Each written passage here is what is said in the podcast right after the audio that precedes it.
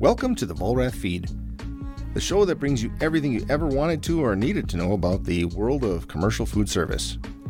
It's a big industry, it's a fun industry, so we know there will always be lots of interesting things to talk about, from trend setting chefs and industry leaders to everyday people who just keep the industry moving.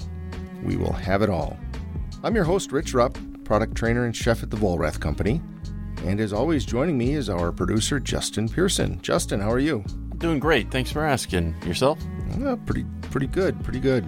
Before we go too much further, I just want to let everyone know that um, coming up later on today's show, we will be talking to Guy Davies from Good City Brewery in Milwaukee.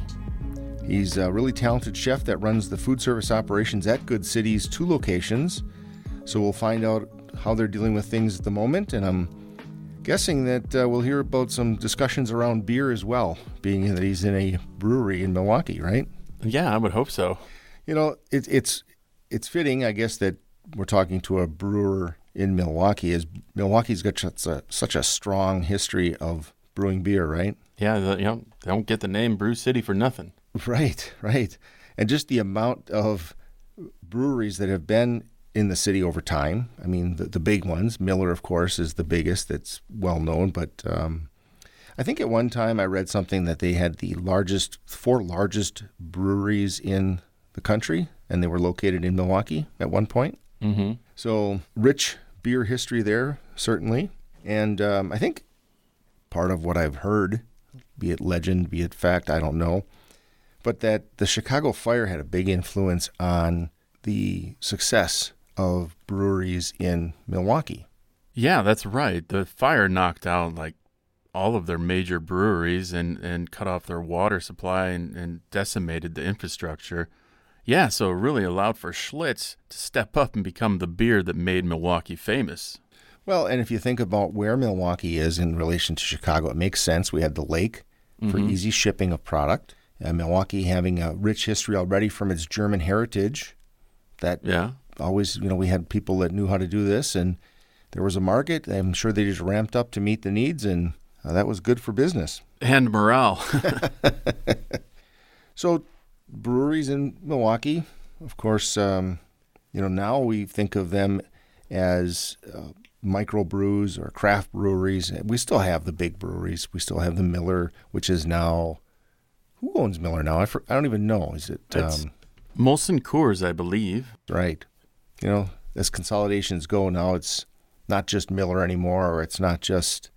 I think Blatz was the other big one in Milwaukee for a while. Yeah, then I think Schlitz and Pabst round off the big four there. Well, right. But now you hear about all the the craft ones in Good City, you know, certainly doing that um, now and then. The, the other interesting thing of this is, I know you and your wife, you you enjoy going to, we'll call it a microbrew or a craft brewery. Yeah, yeah, we we really enjoy. Well, when we travel, we kind of plan it around. All right, what breweries are are in the area, and we like to check them out because it's it's fun to see what people are doing um, as far as their experimentation and what they do with their with their ambience and everything. You know, a lot of a lot of breweries like to uh, move into old buildings, which is a, a great history preservation in and of itself. And you kind of get a lesson in architecture and, and history when, when you visit these places. But anywhere you go now, you, you can find a great brewery, which is kind of how it used to be. You know, you used to have the, the neighborhood brewery back in the day. Oh, And right. But that's that's just kind of what it's returning to is uh, you, you got your local brewer, and that's where you go to get great beer. right. But the varieties that these breweries are making now, there used to be a pretty narrow lane that beer was in, right? And now it's Sure. just gotten all over. You've got, you know, the fruit infusions. You've got uh, the, the different aging techniques. The the and not that they are new beers in the way, Right. Because we've had them, but breweries didn't always brew those things. The demand maybe wasn't there, right? Yeah, yeah, a lot of them are old recipes that have been resurrected, and then there's been so much science interjected into these recipes, and so much precision, and so much time and care into enhancing old recipes and, and making them them better. Mm-hmm.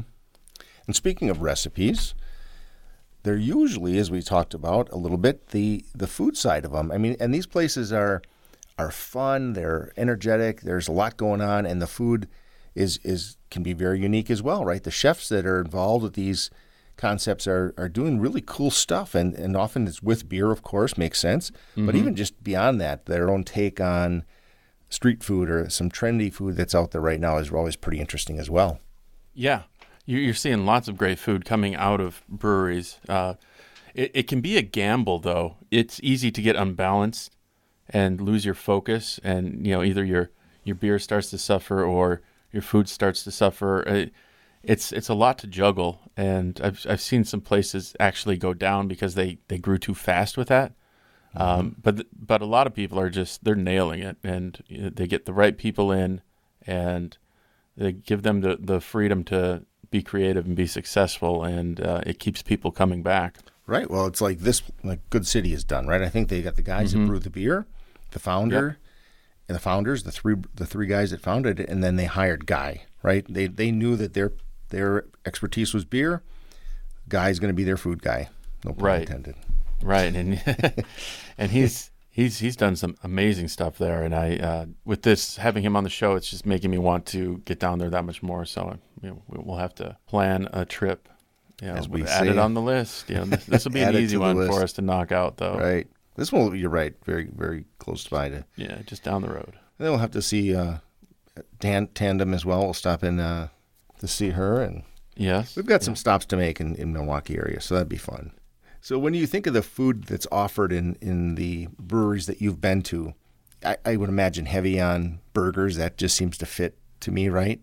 Yeah, and burgers can can be one of those things where people can really go all over the place with a burger. Everything from I think we've talked about it one of the shows, maybe the bun, what can be used for the bun, mm-hmm. and what's what the toppings yeah. can be, and it's almost like some use them as a condiment to a Bloody Mary, almost right. A whole burger right. stuck on a stick. yeah. it's just the things they can do with food. I know, right? It's crazy what they're doing. I mean, we oh. could run a whole episode just on on Bloody Mary condiments and where that's that's gone. I mean, what was it? Uh, Sobelman's in Milwaukee, I think, that really kind of started that. They do like sliders on a stick in a, uh-huh. and then um, th- they put like a whole fried chicken on there, bacon wrapped cheese curds. I, it's well, that makes cheese. You got to have that, right? I guess. Right, right. but it's more more than a more than a meal. All right. Where is that going to end? It's like here's a prime rib on a stick in your in your Bloody Mary. yeah, no. Well, Rich, before we bring Guy on the show, I would like to introduce everyone to our next segment called Chef Rich's Tips and Tricks, which aims to provide everyday solutions to both professional and amateur chefs. All right. Yeah, this this tip I think is useful for anyone. Kitchens, cooks, sportsmen, any knife, anytime you use a knife, eventually you're going to take that tip of the knife and it's going to roll one way or the other and just through normal use and that's when you would take a steel, that that metal rod that we take the knife, we drag it down the knife and kind of just reset that angle of the blade of the knife. Well, I was working a food show and an old knife salesman said, "Hey, here's a good tip for you." So what he does so if you imagine yourself holding the steel and knife and working the knife on the steel, whichever way you do that, if you bring it from the top of the steel down towards your hand or if you go from your hand out to the tip of the steel, whichever way you start and typically steel the knife, turn the knife in your hand so the top of the knife now is leading the way. So instead of bringing it down or turning it away from you where the blade is first, turn the knife in your hand so the top of the knife you're going to bring down and still the tip of the knife or the edge of the knife will still contact the steel. So what that's going to do is if you can imagine the top or the edge of your knife blade instead of being a nice point, eventually through use we get that point that kind of rolls over. Doing the steel first this way kind of helps pull and straighten out that edge, and then when you reverse it back to the way you typically do it, it kind of resets that angle again. And that's stealing the knife. It really isn't sharpening. Sharpening is when you remove material from a knife. All we're doing with this process is simply resetting the angle of that edge. So that's one way to do it. If any, anybody out there has another tip or trick for uh, sharpening a knife, please uh, let us know. We'd love to uh, talk about it on the air and, and share your tip. So I look forward to hearing from you. Thank you very much, Rich. If you would like a visual to go along with this tip, please visit vollrathfoodservice.com slash the feed and you can check out the video that we've made for this. Justin, I think it's time to welcome our guest to the show and hear about the uh, great food at Good City Brewing. So, everyone, please welcome our guest, Chef Guy Davies from Good City Brewing in Milwaukee. Guy, how are you today? I'm great, Rich. How are you? We're doing well, thanks. Everything. Justin, uh, how you doing? Uh, I'm doing. I'm doing awesome today. Thanks Good. for asking. yeah. So I, I imagine it's uh, you're you're alone in the building today. It's a strange time in in this uh, COVID world of ours, right? Are you keeping busy, get, keeping your uh, keeping work going in the in the brewery, or what are your days like now? It is definitely a very strange time. Um, you know, when this all went down, we could see really early on in the piece that it was really important to keep everyone safe and to, you know, wind things down uh, quite a few notches, not just one or two notches. Um, I managed to keep a couple of my real key people um, on.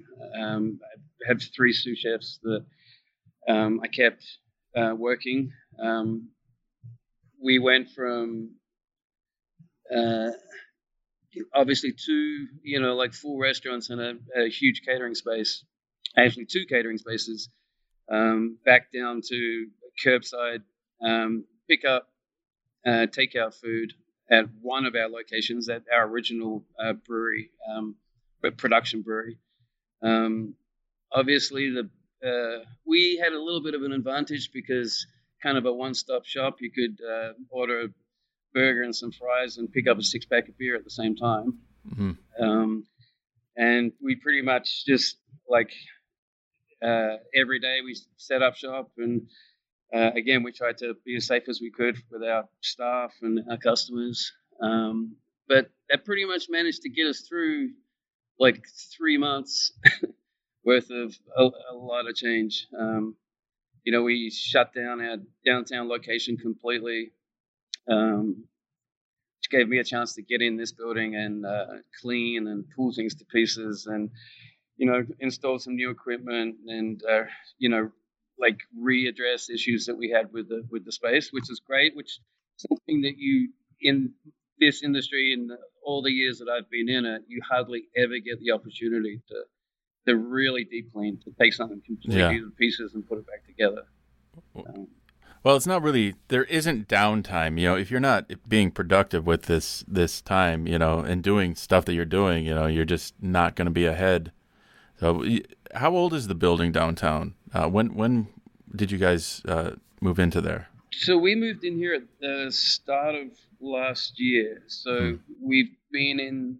Uh, we've had this space now for what a year and a half. Um, which this year for us was you know, going to be a great year because um, the first year of uh, any uh, new business, I mean, we already had the Eastside up and running for three years um, or two and a half years. But um, really, like the first year of a restaurant or a business like this, you get to see the numbers, you get to see how to posture, um, when to staff with full staff, when to cut it back a little bit. Um, and then the second year in, you have the that opportunity to look back at the year before and say, like, all right, this is what happened then. Mm-hmm. This is what we could potentially expect. You don't, you, will never know exactly, but um, it's good to have a year under your belt. Um, so this was going to be a fantastic year for Good City downtown. yeah, well, and your guys' location is amazing. The building's amazing. You're, you're right, right there at the front door of the Fiserv Forum. Um, so that's yeah, all all the ingredients are there for uh, phenomenal business, and uh, yeah, here we are. yeah, we would have been hosting a uh, television crew for the DNC in the space that I'm in at the moment. Ah. Um, if, if that hadn't been moved and cancelled and plans oh. changed, and so yeah, we had a few big, few big things, and obviously this time of the year is uh, this is peak wedding season. Right. Um, our like event space downtown uh, again, we had a whole year to book this wedding season. Um, so this would have been a pretty pretty busy time of the year for, for all of us down here. So, Guy, tell us a little bit about the, the location there you're in, the downtown location, and give us a perspective on the size. I think for everyone, and um, you know, how many covers would you guys normally do, say on a, on a Friday night or something, where there wasn't wasn't an event at the at the Fiserv or or something? So we obviously it changes really drastically when you're so close to um, the Fiserv um, maxes out about uh, 18, I think 18 and a half thousand people. Um, so, and we we are literally directly opposite. You could walk out of their front door and straight in our front door. When we set this up, that was really one of our biggest challenges is to be able to cope with crazy, absolutely everyone wants to be in this building, everyone wants to be drinking beer, having something to eat, to the flip is uh, average business downtown, whether it's like daytime lunch business or whether it's just an average Friday night. The area here in Milwaukee, um, I mean, the Fiserv is right there, but then there's also the uh, the Performing Arts Center, was literally two blocks away. Um, Turner Hall, which is a really well-known Milwaukee band venue, is uh, literally like a minute away from us. So we're sort of in the center of this, uh, what a lot of people here call the entertainment district so yeah, it did for us designing the space, the layout of the space. We really wanted it to be uh, able to deal with all of those beer drinkers hitting us all at once, and at the same time having an area that's more like a traditional, you know, restaurant. And yeah. We had to suit families and everyone. The event space we have upstairs is, I think, the most people seated we've had up here is just just over 300. So we have a 300 person seated dining room space. As I said, like weddings and banquets and corporate events. And we've had training sessions in here. We had a company that makes scissor lifts come in and like train all of their like salesmen and drive these things around this space. It's like, you know, 40 foot ceilings and, um, you know, so it's a really universal uh, space We've also used it like during games to, we just put a big screen in here, some TVs, we set bars up, and basically this is an extra, extra viewing area. If you don't want the formal sit down restaurant, you know, experience, you want to, you know, hang out with your buddies. And we have bag toss games that we put out. And uh, so it just, you know, sort of turns into a big rec room.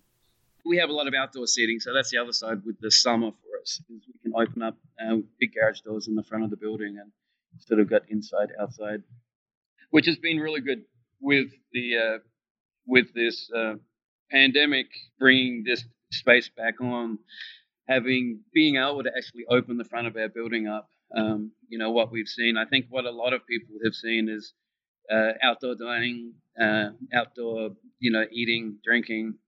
Uh, customers just feel a lot more comfortable with it. Yeah. Do you keep the uh, same menu?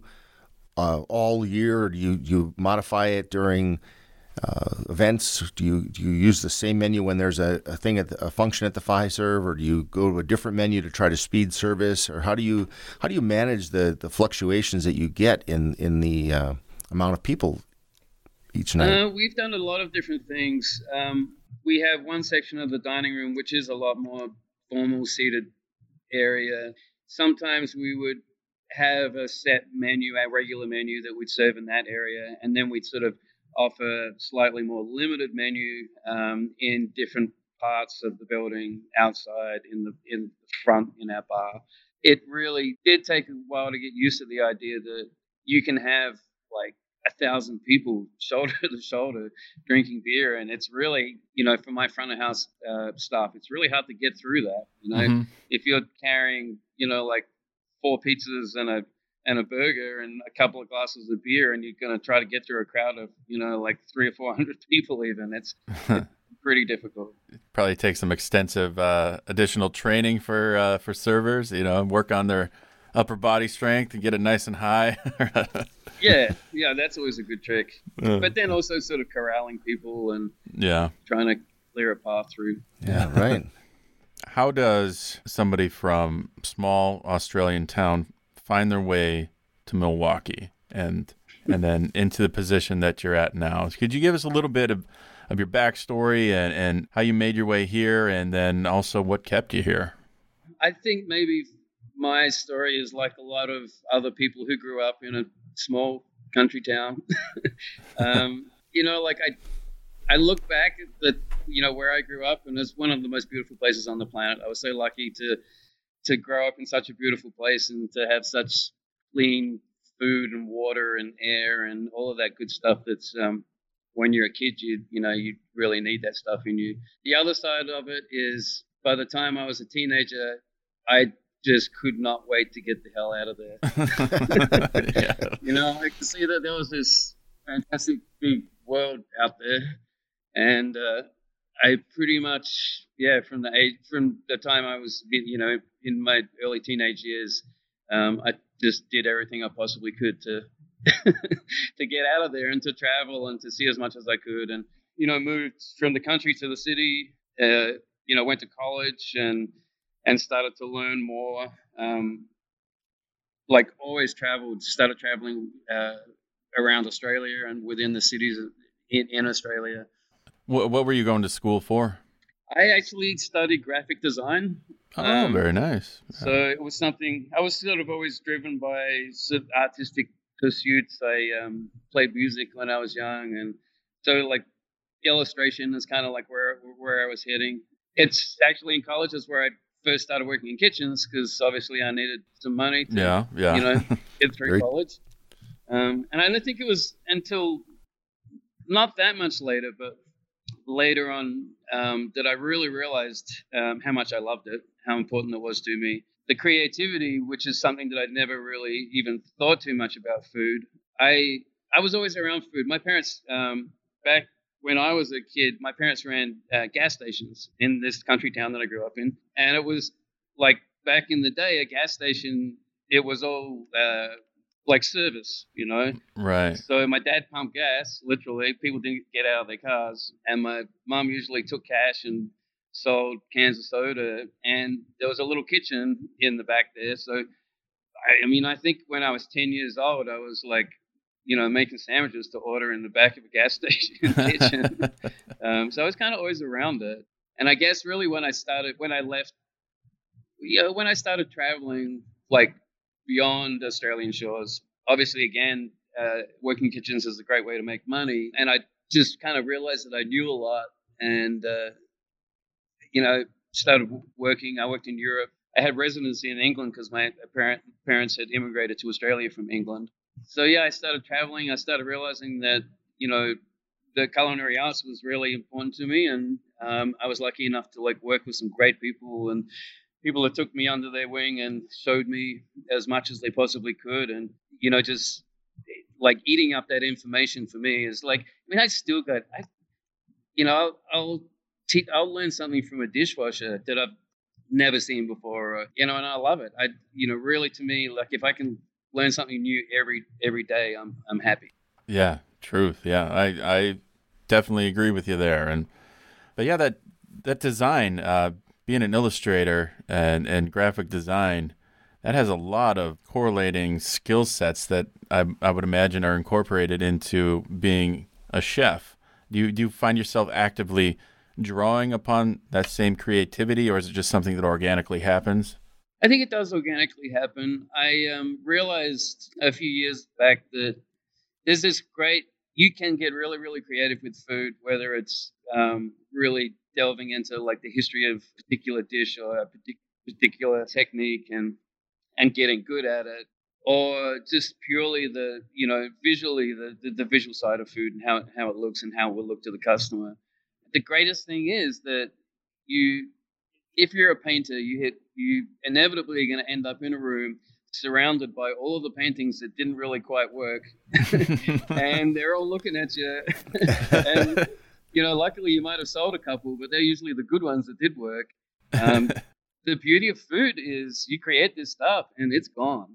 You know, like somebody's eaten it or destroyed it, or you can, you know, be it can be really inspirational to be able to create something and then never have to look at it again. You know, yeah. all, all you see hmm. is a dirty plate come back through the dish bed. And you got to start yeah. again. Hopefully empty. Right? Yeah, yeah. That, that's a wonderful perspective. I like that. Yeah. Yeah. So, any big surprises or differences that you've had in your career working in food service in, say, more of a traditional setting than in a brewery setting? Is there Is there differences in the way you approach your menu items? Obviously, trying to incorporate some some beer inspired or some beer uh, pairing type foods in in here. But any other differences you've you've come across? The, like a brewery restaurant, I think it's very different from a traditional restaurant. I've worked in a lot of different restaurants, from like casual to fine fine dining and I think what I really enjoy about what we've been able to build at Good City is you really can have like great food and you can have great quality and you can be really creative, but it's not as formal. It's not a super formal setting. I think just the nature of the business, there's something that's kind of fun about a brewery. You know, we uh, make great beer. So it's like we're part of like what some people refer to as beer tourism. Mm-hmm. Um, you know, you buy a beer from the store, you take it home, you drink it, you're like, hey, this is great beer. So maybe on a Saturday or a Sunday when you got a little bit of time, it's you know our, our brewery has been a place where people are like, I, I want to go and see where this where this beer is made. The space we have on the east side is um, it's a great, it's a beautiful space, open. Literally, the brewery is in the middle of the restaurant. So there's no walls or glass. There's no real dividers other than a little low wall. So you can come in and you can relax. And like I said, it's it's a little bit less formal than a regular restaurant. Um, you can sit around for hours and play games if you want, drink beer, hang out with your friends. But the beauty of it is you're in a you're in a space that's actually a production brewery, and our brewers are there. You can watch them, you know, like running around, and uh, it's just people. I think it's it it's like food. It like the closer you get to the production side, we have an open kitchen downtown and I think people really like that being able to see us work in the kitchen. And we have a uh, like a, a big gas fired pizza oven uh, downtown, which we don't have on the east side. So our menus changed a little bit because we have uh, you know different pieces of equipment. But I can't tell you how many times people will stop and there's that that pizza oven's just like throwing flames out, mm-hmm. and people love to watch it. You know, they just love to see what you're doing and and, and watch people cook. Bring, brings them a little closer do your chefs ever feel that they don't like being in the uh, open kitchen concept?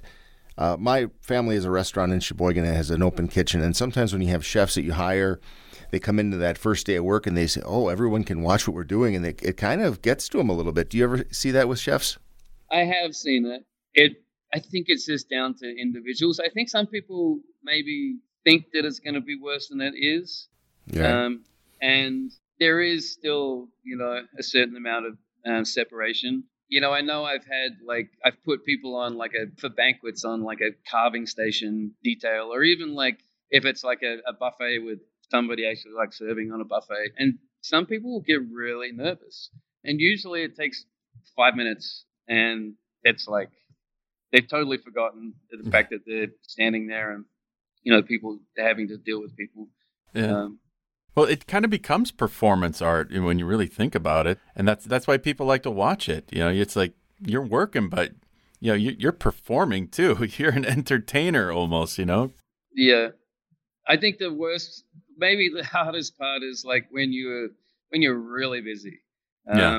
And you know we've experienced really busy is like when there's a packed Bucks game or when Kisses in town or whatever it is. So some of those big shows are like it's as much as we can do in our little kitchen just to, to keep putting that food up and like ticket a ticket machine like ringing in the in your ears and and tickets going everywhere and food going everywhere. It's pretty stressful kind of a position to be in. Sometimes when you've got a couple hundred people watching you, that's kind of when it gets tough right? Yeah. Do, do you have to have conversations with your staff to be like, all right, we are on display. We got to keep our cool. You know, no tempers flaring. You know, no from no time, obscene language. You know? from time to time, absolutely. I have um, so our kitchen is sort of somewhat open uh, downstairs in this building, um, and then I have a station, an expediting station, which if it's really busy, it's usually myself or one of my sous chefs will be working on an expo um, and we're literally like in the restaurant. Hmm. And you know, I've got there's a few sort of like basic rules in in fast paced kitchens that pretty much no one like when you get really really going, no one talks to anyone except the chef talks to everyone. Like hmm if that way there's just one voice. If there's if there's too many voices, it just gets too crazy. And uh, so sometimes, yeah, there's a lot of those conversations. keep, keep you cool. you know? Well, in the restaurant industry, if you've worked in it, you know that it, it's as you described, kind of a pressure cooker, and and uh, moments happen, and you just have to realize you're out in front, and and and, and the good thing is, I think people learn to kind of let stuff go. Right after the shift, you put your arm around somebody and say, "Good job tonight," and it, it's all forgotten, right?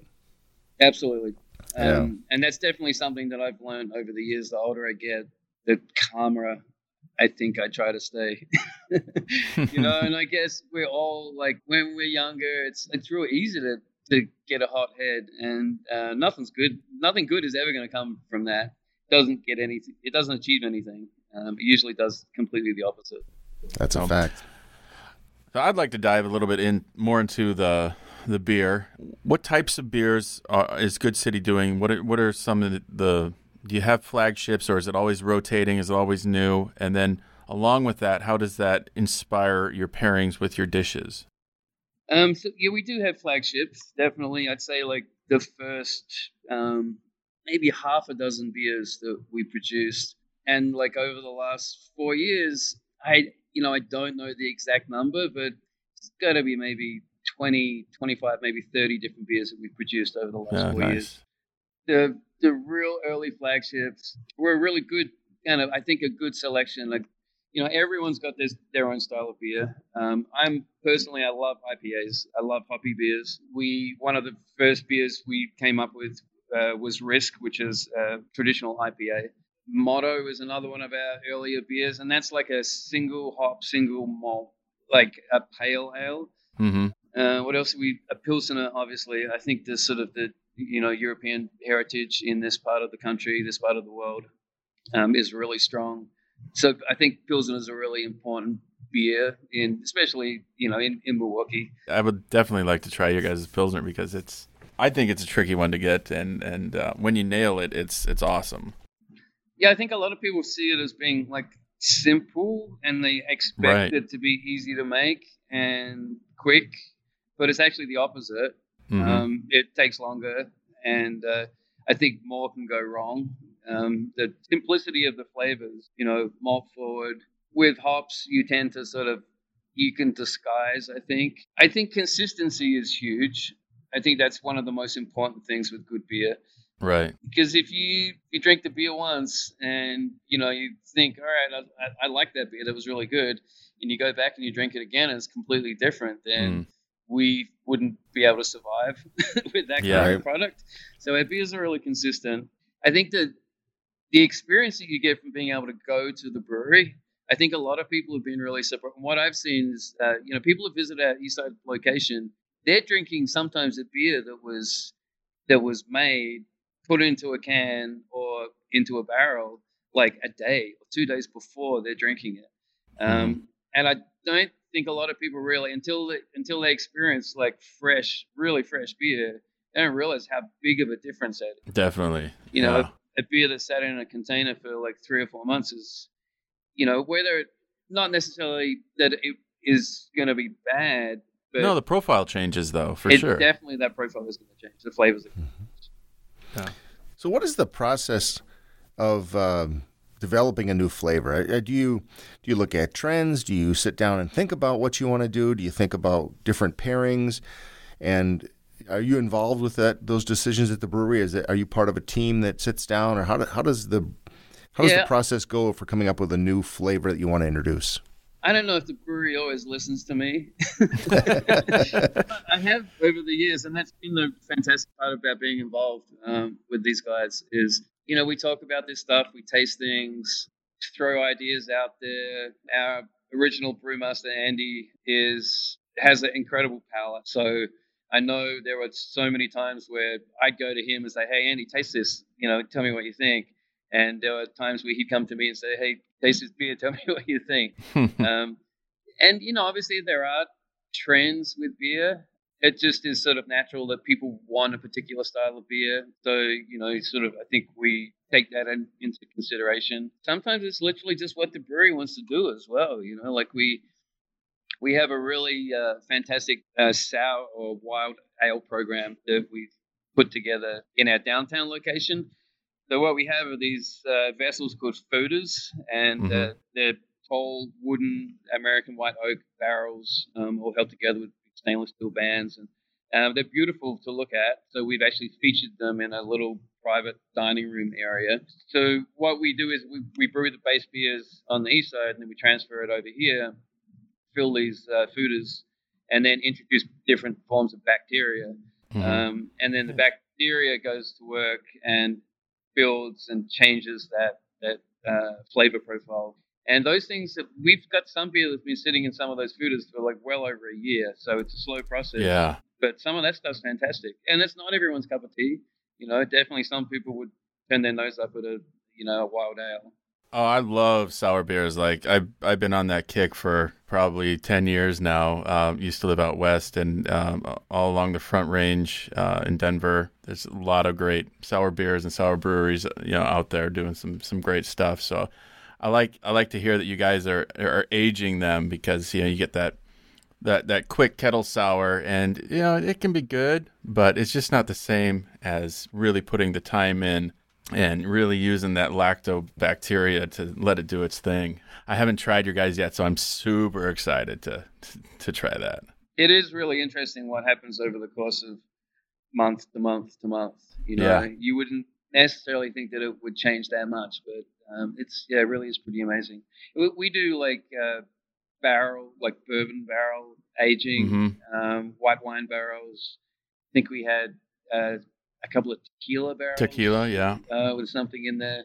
We, we've right from the word go, we've done like a Russian Imperial Stout aged in Yeah. uh, Kentucky bourbon barrels, and uh, that's that stuff's fantastic. I mean, you can't really drink too much of it, No, yeah. Um, but it Uh. really it really is, and and those natural like chocolatey coffee, you know, kind of notes that come through yeah. um, you know, without introducing, you know, cocoa or coffee or anything, Right. you know, into the beer. It's really pretty amazing. Just the malts. Now, I, I know as a chef, you you've had things you've made and, and you get so far down the path and you go, you know what, this just isn't working for me, and you throw it out and start over, right?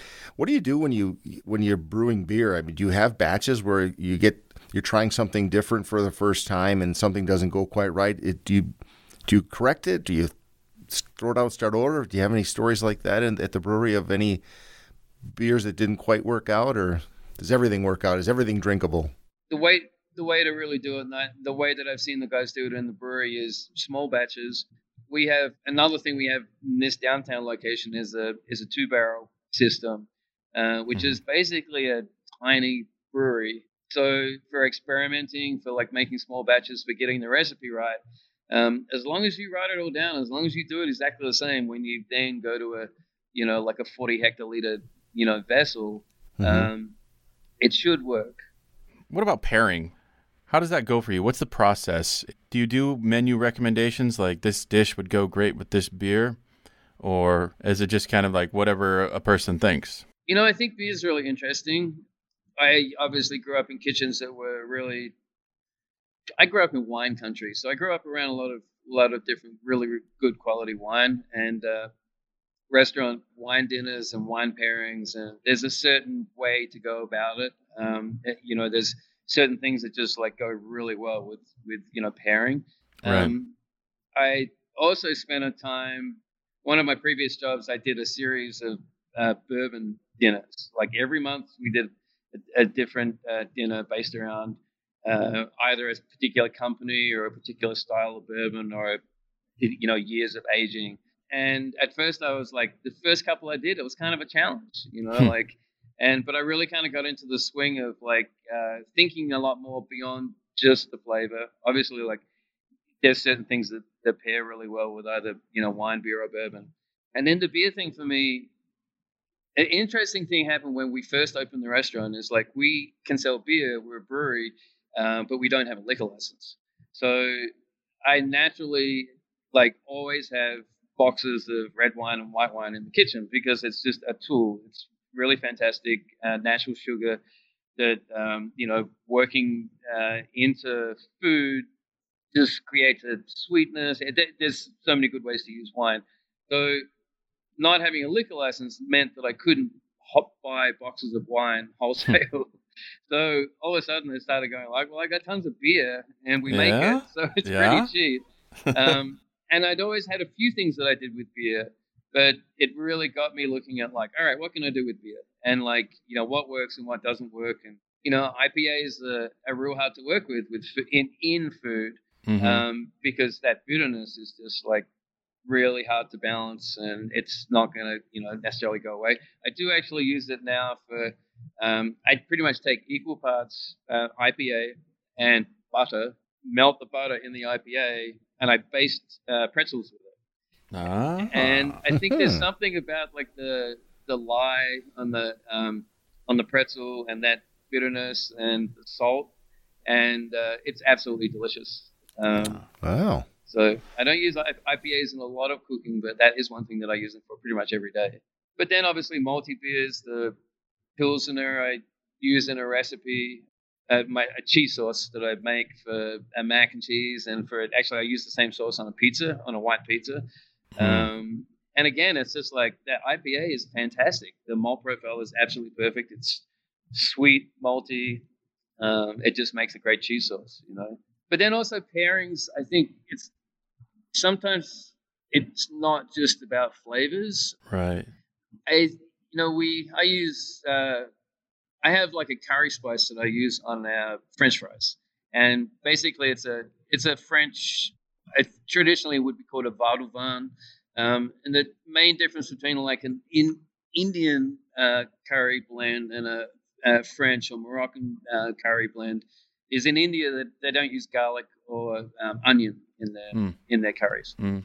And really, I think way back in the early days, I was thinking about the beer and the tradition of the beer. IPA, India Pale Ale, originates from way back in the day when they were shipping when India was a, a part of the British Empire, and uh, they'd ship beer from England to India, and it would take like whatever two months or however long it would take to get the beer from England to India probably most early on in the days it would have been for expats, Brits that were living in India, and uh, hops are a preservative. So the natural addition of putting hops in a beer stems not from the fact that people were like, "Hey, this hops tastes great in the beer." It was to be able to transport beer like out to the colonies, and wow. when it got there, it was you know it, it was still good. Did not so I love that. to play on that idea. I love Indian food as well. I think there are so many different things that people just think of curry, but there are so many other little things, yeah. combinations. Um, but I honestly think that those flavors go really well together, like good Indian curry spice and uh, like a we had, like our mosaic, which is the single hop, single malt um, pale ale that we make. Absolutely fantastic beer. It's really sort of bright. It's the the um, the hops are really really bright, almost kind of uh, fruity and sort of floral. But again, it's something as simple as a as a French fry dusted in curry and you know a glass of a nice pale ale. It's fruity. Mm. It's fantastic. Yeah. Yeah. Some good information there and a little history yeah, lesson as well. Thank you for that. That was great. yeah. So how did that work when you you were looking at opening the downtown? You obviously want to keep some consistency in branding and image. Um, what elements did you take from the original East Side to incorporate into the downtown location? Um, into the space or into the menu or both? Or yeah, both. What? Yeah. Right from the word go, you know, we I think all of us involved in Good City have been really conscious of um, branding, and we touched on consistency before. Um, it, it's just so important that you know people come back for things. Mm-hmm. Um, return business is is really good business to have. For us, branding has been really important.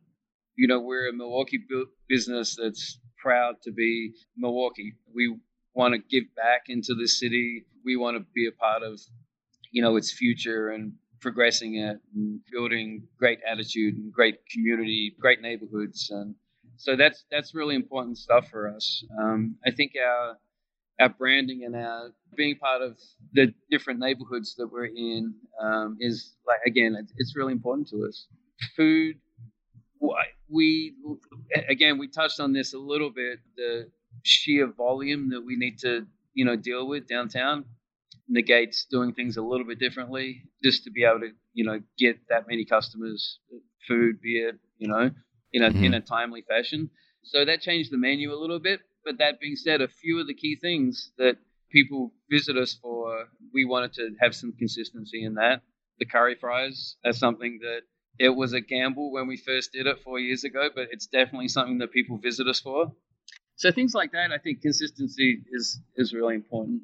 Moving forward, what is Good City doing to uh, look ahead to adjusting to the ongoing pandemic and, and what type of changes and modifications you're doing so that you guys not only survive but you thrive? I think this this is such a tough time. You know, I've got a, I know a lot of people in this industry. Everyone's kind of taking a different tack as far as you know reopening or Mm-hmm. Um, we, and one of the most important things to us is obviously the safety of um, our staff and our customers. Right. Um, so at every opportunity, uh, that's what we're trying to put ahead of anything else. It's kind of tough. Guidelines are sometimes not always there for you. yeah. You know, we just try to educate ourselves as best as we possibly can. I think that's probably the, the number one thing is like staying in tune, staying educated, staying aware uh, of what's going on. Obviously, following as many guidelines as we can to sort of head us in the right direction. We're hopeful. I think that's important to stay hopeful, and and I think it's just time is going to tell. That's that's really yeah. That's all we can really do. You guys do have the benefit of uh, creating beer, so that is one thing that people will always want, always need, and always will have accessible to them. So that's thankfully, I, I would imagine that's helping keeping um, the food side of things afloat until we can get back to a sense of normalcy where you can get back up to volume for for your restaurants. Yeah, I think that the, obviously, like we are first and foremost, we're a production brewery, um, and uh, that is sales have been good. Beer sales are good. It's that old thing, right? Like when times are tough, people drink beer. When times are good, people drink beer. it's like it doesn't really change. Yeah. How how far do you distribute your product right now? Do you have a We're just range? in Wisconsin, so I mean, and that's I think I'm not 100 percent sure, but I think that's one of the defining things with like a, a microbrewery, like uh, you know, as opposed to like a regional brewery. Um, and as far as I know, like pretty much all over Wisconsin, you know, I haven't managed to get up north for a couple of years, but I'm pretty sure you could find Good City way up north there somewhere. Yeah. and we initially we started uh, with self uh, distribution, and uh, soon sort of got to the point where it's just like we couldn't keep up on that. So we have a pretty decent uh, distribution company that's uh, got our product out there, and you know, retail sales fast kind of went like really they they increased and they increased and they increased, and the demand is huge. You know, some of the larger supermarkets and um, you know chain stores we have our product in. They sell they sell a lot of our beer. Again, I think it's testament to a good product. Absolutely. Oh, yeah, yeah. Well, especially nowadays where brewing has just gotten so competitive. If if your product doesn't if it's not good, it's not going to last, you know, where where maybe, you know, 10, 15 years ago, uh, you could have survived uh, a little bit longer if you had substandard beer, just because there, there just wasn't that same competition level. So, yeah, yeah it's, it's, changed a lot. Like if you think 20 years ago, there were, you know, a handful, literally, of um, mm-hmm. of you know anyone that was doing anything sort of different or interesting. Yeah. All right. Well, as much as I would love to continue to talk about the great food at uh, Good City and the good things you're you're doing there, I think it's uh, five o'clock somewhere, and I think we just need to uh, wrap things up, if you know what I mean. Uh, Guy, thank you for a great show today. We appreciate you taking time to speak with us and tell us about your story and about the food and everything going on at uh, Good City Brewing. So, thanks again for for joining us today. Yeah, thanks, Rich. Really good talking to you, and you too, Justin. Yeah, yeah thank you. And this, Rich, this will be an easy trip for us to make. Yes, this is just a stone's throw for us. Uh, so uh, we need to we need to add this to our list of places. Yes, exactly. You, you make sure you tell me when you come down. We'll do that. Uh, yeah, we will. I'm thinking about like this weekend. All right, do it. Guy, uh, throughout your career, I know we, we always talk to our guests about people that have influenced them or things that um, they may have heard along the way or, or, philosophies or quotes. Do you have anything that's a uh, quote or anything that you would like to share with our guests as something that you keep in mind or, or live by? I think with like the way that I've always lived and worked is um, I just try to set the bar as high as I possibly can. Um, I, I don't want to compromise on quality of goods, quality of equipment, uh, skill level. You know, if you, you, you can always get better, and uh, I think just you set the bar as high as you possibly can, and and uh, really your customers are going to benefit from it, and also the young people that I've you know been lucky enough to to teach um, and to like mentor in this industry. You know, I just I, I want to set that that bar so high so that they have the best chance that they can to succeed. Oh, great, great philosophy there, right? Always strive for that that high level, and even if you come up a little short, you're still striving for that high level always, right? Absolutely. Very good, very good. Okay, Justin, any uh, closing thoughts from you? Yeah, of course. I would like to remind all of our listeners to please hit that subscribe button. Never miss another moment with a chef or industry professional again. And please, while you're at it, give us a rating and share us with your friends as well. Okay, good, good. Thank you for that. And as I end the show, my quote, uh, very timely for me today, as my mother and I were just discussing something yesterday. She uh, is still running the restaurant that she and my father uh, have been operating for over 40 years now. And uh, much like I think guys talking about in the breweries and, and knowing who you are, what you do, my dad was always uh, aware of that, and his philosophy in business was very simple. He would always just say, Don't worry about the other guy and what they're doing, just focus on what you do best, and no one's going to beat you. Until next time, everyone, thanks for listening. Take care.